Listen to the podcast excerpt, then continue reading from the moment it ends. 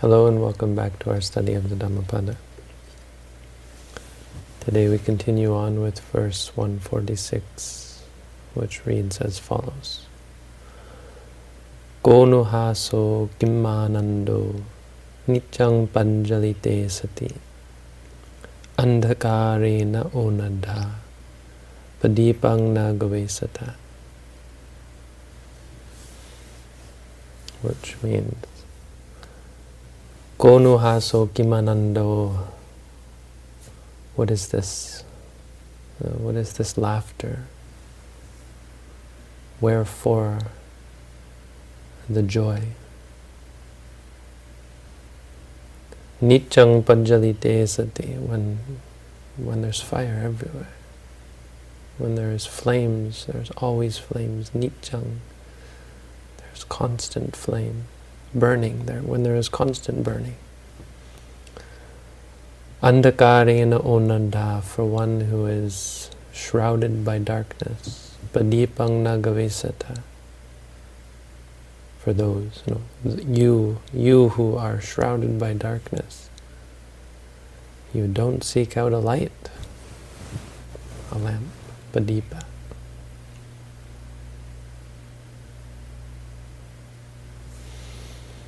This is another memorable story of the Buddha. There's two versions of it. There's the reasonable Jataka version, and then there's the, some might say over the top uh, Dhammapada version. So I'm not really sure which one to uh, to focus on. The, the, the Dhammapada version is quite uh, entertaining, but I think some people would argue it's not perhaps as accurate as the Jataka version. What they have in common is um, it's about the companions of Visakha. Visakha, who was a great Buddhist lay disciple, a Sotapanna, who um, would never engage in any impropriety. And so she had these friends. And Visakha was in an interesting position because she was married to a man who wasn't Buddhist. And there's a long story about about that. Uh, basically, those times marriage was was often about securing connections between wealthy families, and so she became a part of that. But because she was so humble, she didn't even she she didn't even uh, argue, or, or she didn't didn't. Uh,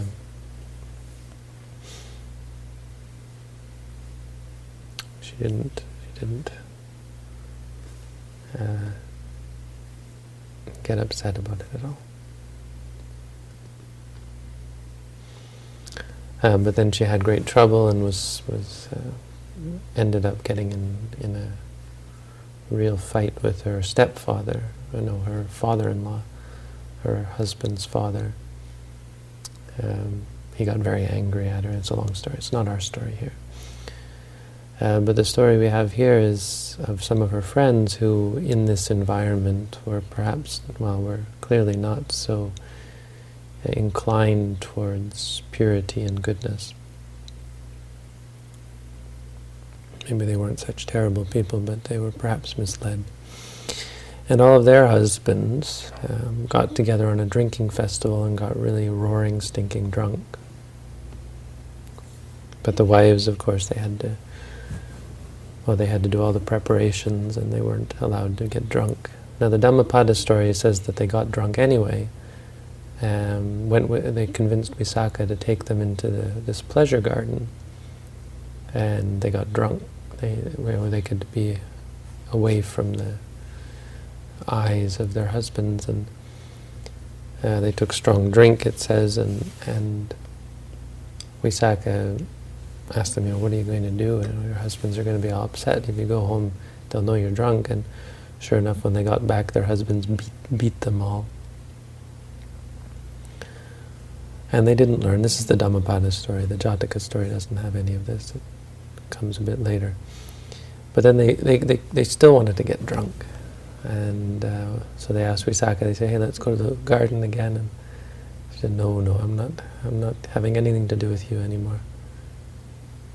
And they said, well then take us to, she said, I, you know, for me I'm Buddhist and I follow the Buddhist teaching. And strong drink is something that destroys your mindfulness. That's what's important about this story for us as meditators. And they said, well then take us to see the Buddha. There's anything to get them out of the house, right? But they, so she took them to see the Buddha and they snuck alcohol jugs under their, under their dresses, under their cloaks. And so they all showed up at the, the, the, the monastery of the Buddha. Would have been Jetavana. Ever been to India? It's a beautiful place. And uh, so they sat down and the Buddha started preaching and they smuggled the alcohol out and they all got drunk. And uh, so the Buddha started, the Buddha was preaching, but they couldn't hear the tipping, tipping back and forth. And then they started, you know, they got it in their heads that they would start dancing, and so they all got up and started dancing in front of the Buddha.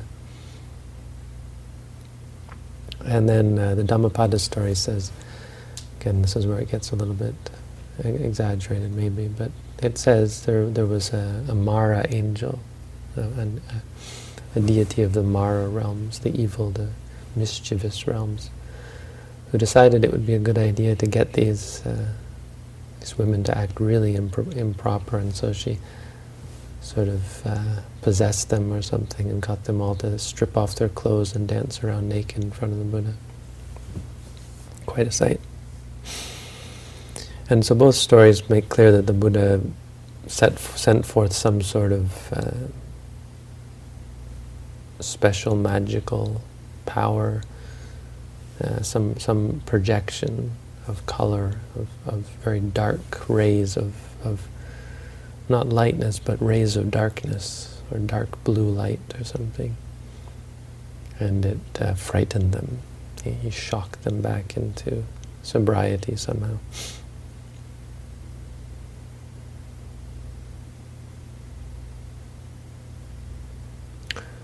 And then he taught this verse.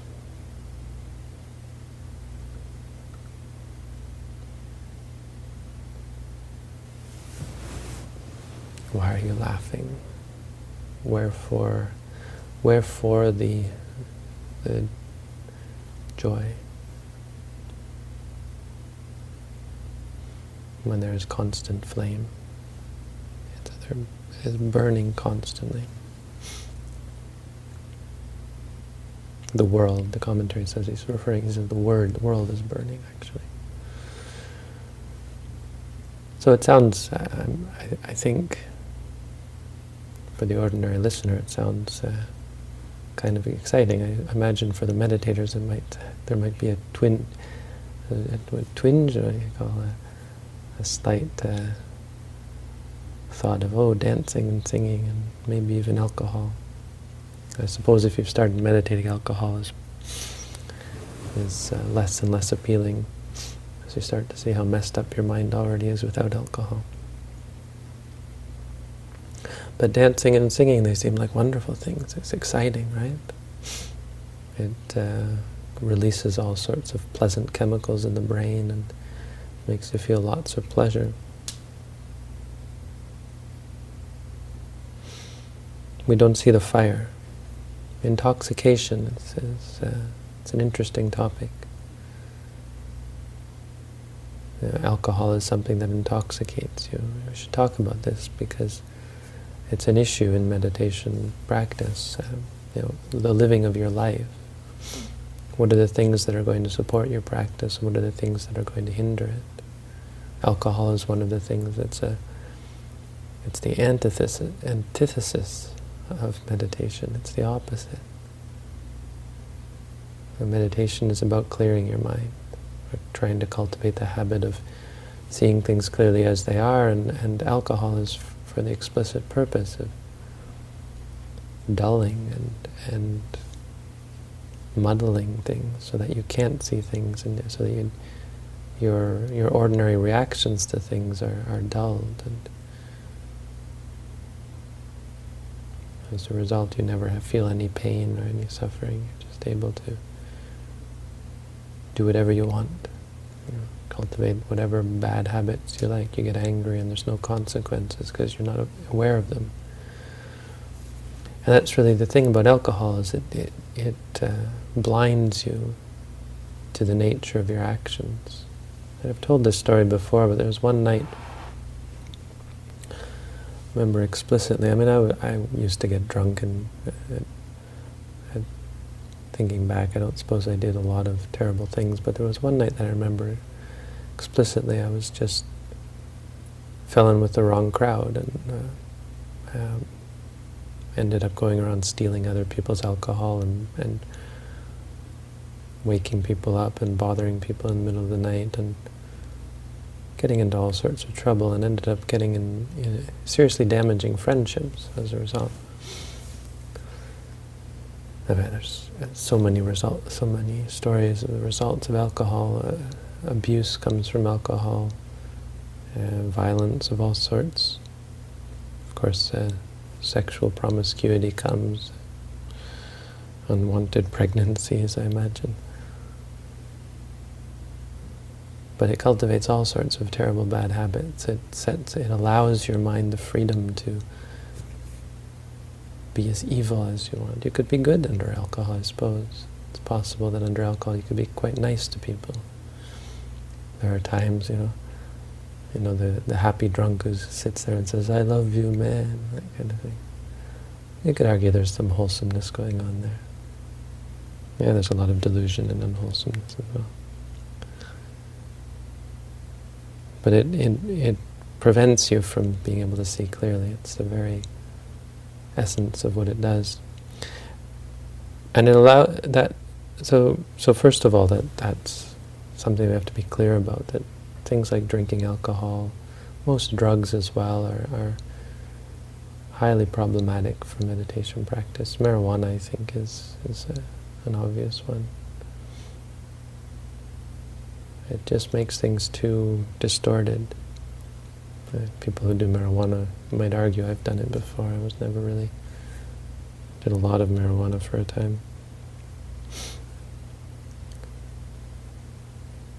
Problematic. Doesn't allow you to have a clear mind and to see things clearly as they are.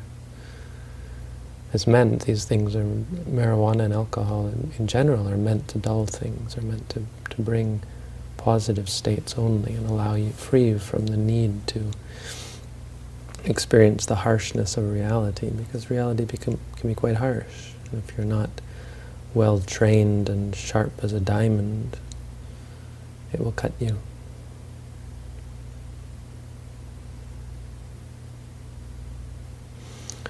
So the, fir the first part, the other part is that it allows us to talk about another kind of intoxication. It's the intoxication of, of, the, of ordinary people intoxication that's present in all of us at all times. Not at all times, but throughout our lives. Regardless of what we're taking into our bodies, it's coming from our own minds. Just the chemicals in the brain, this is enough to intoxicate anyone. In Buddhism, the, the Buddha mentions, I think, four types of intoxication, or three types of intoxication. Intoxication with youth, intoxication with uh, health and intoxication with life. Can't remember if there's a fourth, but so you, young people, young people are intoxicated with youth. That's what leads us to do far more alcohol, drugs and alcohol than we, than uh, well, to, to do far more than we would otherwise. We're young, right? In teenage years, some people never grow out of it, but when we're young, we're inclined to do all sorts of crazy things, thinking we're never going to die and there'll be no consequence. It's unfortunate because this, there's so much potential, and that's what you get intoxicated by. Infinite potential. And so do whatever you want no consequences. But there are consequences. That's the unfortunate part. Is when we're young, that's when we have the power. The Buddha said, this practice is not for old people. You, know, you have all these Buddhists nowadays, and even in the Buddhist time, saying, oh, when, when I get old, then I'll practice. you know, you know, when I'm when I'm retired, right? It was a thing in, in the Buddha's time even. Old men would go off into the forest and tend to the flame. It was about all they were good for, is pouring butter on a flame. It was a religious practice. Forget about meditation.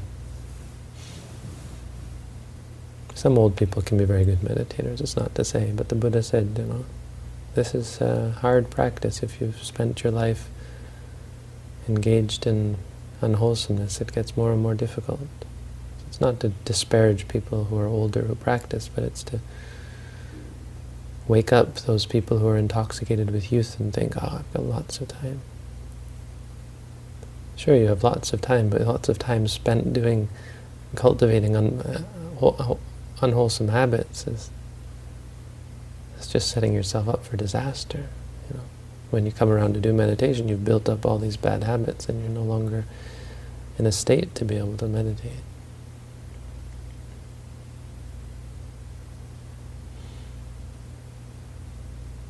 We're intoxicated with health, healthy, fit, healthy and fit, thinking illness will never come to me. Mm. You get intoxicated by it. It doesn't really matter whether we don't have to talk about getting old or getting sick. Of course, that's the, the reality of it, right? You could get sick at any time and you're going to get old and youth will not last forever. But more to the point is just being attached and, and becoming intoxicated with your with your, your youth and your health. Healthy people get so wrapped up in materialism, right? Exercising, running, dancing, singing, right? You see these women dancing and singing, enjoying their bodies. So much that they became intoxicated. It's interesting because this is what you start to see in meditation, that reality is quite a bit harsher than we think it is. And so you have two options. You can spend your time intoxicating yourself, either with external substances or just with the chemicals in your brain, you know. Find ways to find pleasure again and again. It's intoxicating. It blinds you to the reality. You feel pain, you feel stress. Go off and take your drug, shoot up in the brain.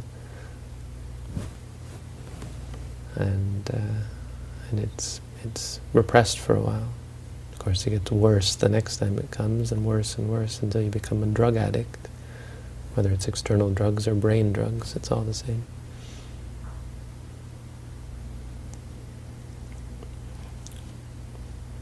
And then eventually it's compounded by the fact that you do get old and you do get sick. And then you're totally unprepared for death. And you wind up a real mess. Or reborn as a dog or a pig or something. Really, who knows when your mind is not clear.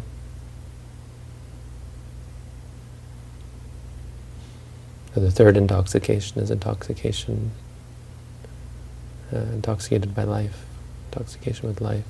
I'm alive, carpe diem, seize the day. The stupidest thing in the world.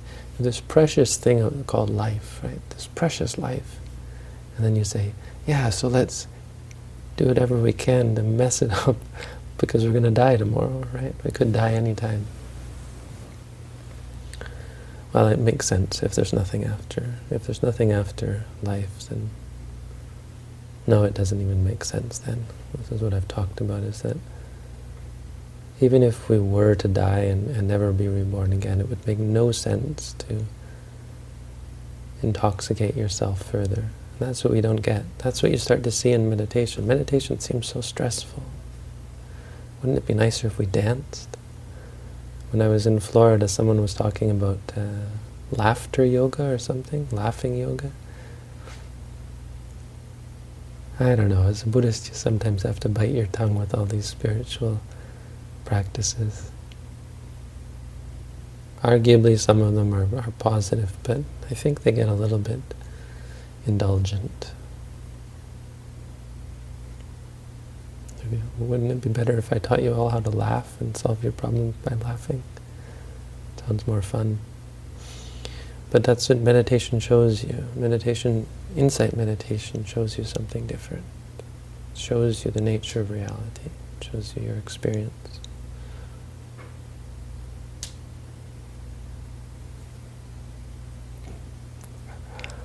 Oops.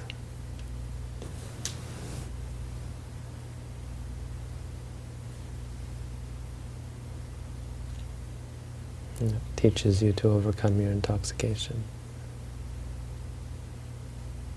So recently, um,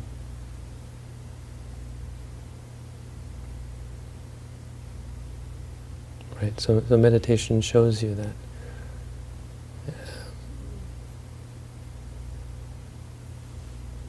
shows you that life is not, or, or the, the indulgence, intoxication, it's not actually happiness.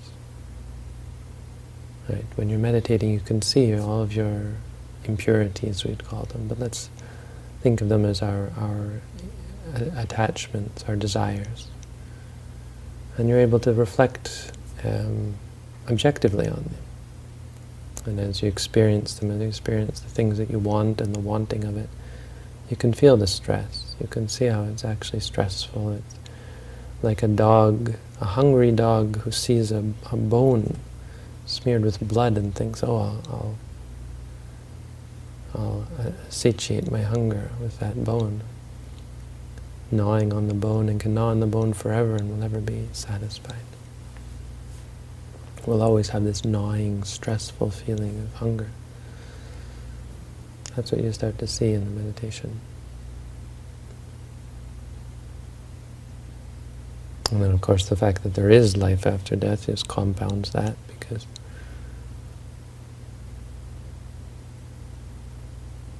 people who die when they're on.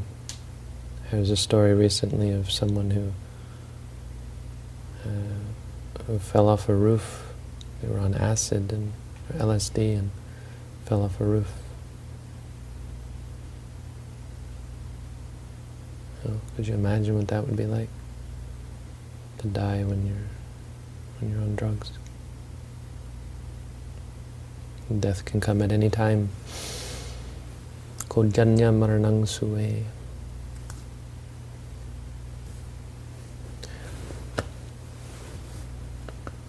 So that's the verse. That brings us to the verse. The verse has some interesting aspects. So why laughter? Why exaltation? This is the. This is this. Here, there's a better translation. Here's the fun translation from the Jataka. You can all remember this because it rhymes. No place for laughter here, no room for joy. The flames of passion suffering worlds destroy. The flames of passion suffering worlds destroy. Why overwhelmed in why overwhelmed in darkest night I pray, seeking no torch to light you on your way.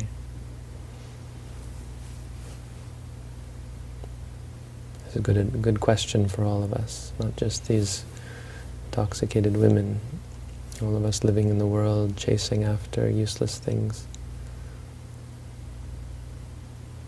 distracting ourselves until catastrophe, until tragedy strikes, and then it's too late, we're unable to deal with it. We're untrained, unprepared for it. Meanwhile, we live our lives content with mediocrity, with, with stressful lives with interspersed with bits of happiness.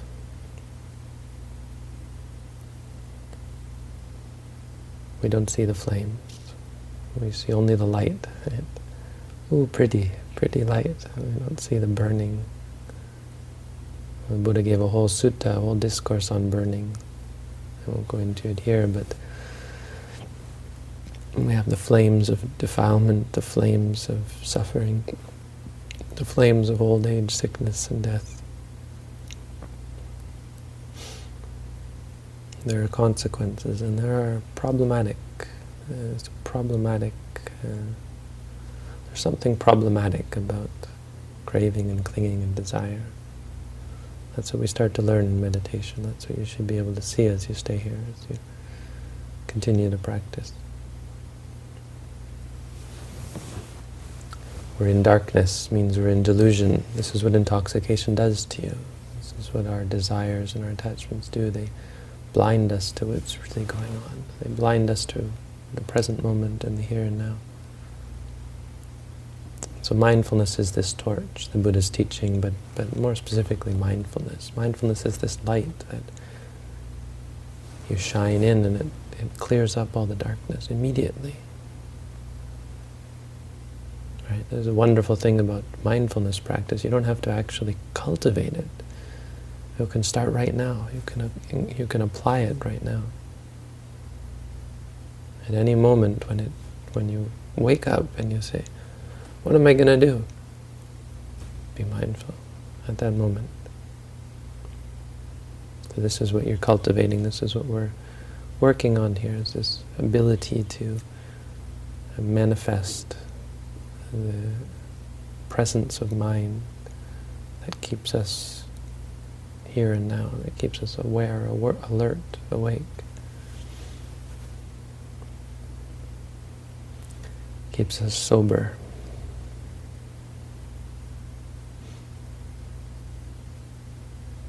So there you go. There's our Dhammapada first for this evening on intoxication. Thank you all for tuning in. Wishing you all the